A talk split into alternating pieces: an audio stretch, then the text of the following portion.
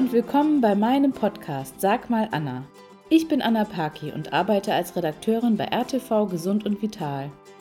Hier im Büro werde ich ganz oft zu Ernährungsthemen befragt. Ich bin nämlich Ökotrophologin. Sag mal Anna, ist das eigentlich gesund? Anna, stimmt es das? Und daraus ist die Idee zu diesem Podcast entstanden. Mein Thema heute, ist Spinat nun eine Eisenbombe oder nicht? Ich bin mir sicher, dass einige von euch noch den Comichelden Popeye aus der Kindheit kennen. Ich habe mir das als Kind immer super gerne angesehen, wie er dann im Kampf gegen die Bösewichte seine Dose Spinat zu sich genommen hat und dann damit richtig gedopt wurde und seine Muskeln wuchsen und er konnte es mit jedem aufnehmen. Anders als andere Kinder mochte ich allerdings Spinat eigentlich auch immer schon ganz gerne, aber ob das jetzt mit Popeye zu tun hat, kann ich natürlich nicht mehr sagen. Aber auch damals war der Glaube, dass Spinat groß und stark macht, schon angezweifelt.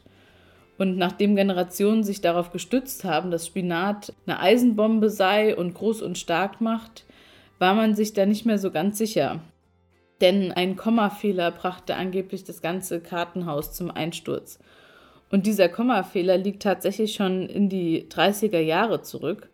Und seitdem herrscht eigentlich Verunsicherung. Hat Spinat nun viel Eisen oder nicht? Höchste Zeit, mit dem Mythos mal aufzuräumen. Denn statt der geglaubten 40 Milligramm Eisen sind nur 4 Milligramm in 100 Gramm Spinat. Und das klingt natürlich zunächst mal skandalös, immerhin ist das ja nur ein Zehntel von dem geglaubten Gehalt.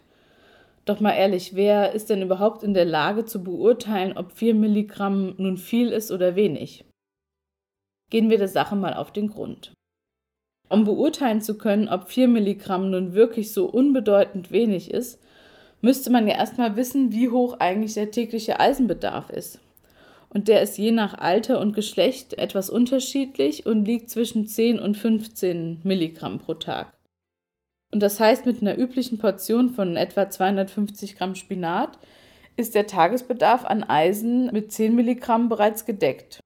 Das spricht also für Spinat als Eisenbombe.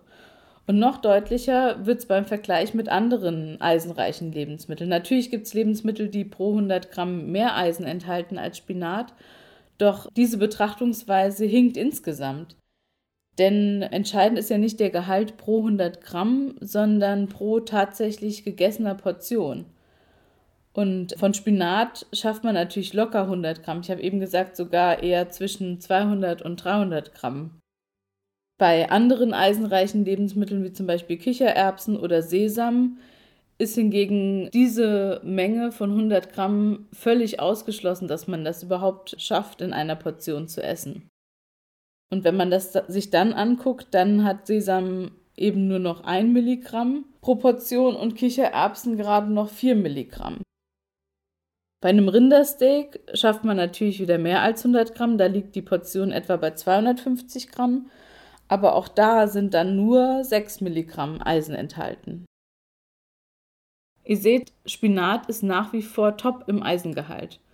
Und auch wenn es nur ein Zehntel des geglaubten Eisengehalts hat, so ist das doch ein Gemüse, was mehr Eisen hat als jedes andere Gemüse. Noch dazu hat es andere tolle Inhaltsstoffe wie Kalium, Calcium, Magnesium, Folsäure, Vitamin C, und Bitterkarotin. Lasst euch also nicht von jedem Aufschrei verunsichern, der durch die Medien geht. Spinat und auch andere grüne Blattgemüse zählen zu den nährstoffreichsten Gemüsesorten überhaupt. Und was Popeye anbetrifft und seine Muskeln, so konnte 2012 eine schwedische Studie nachweisen, dass durch Spinat tatsächlich die Muskeln wachsen. Das liegt allerdings nicht am Eisen, sondern an seinem Nitratgehalt. Bis zum nächsten Mal, eure Anna. Wenn euch die Folge gefallen hat, freue ich mich natürlich, wenn ihr mir folgt und meinen Podcast abonniert.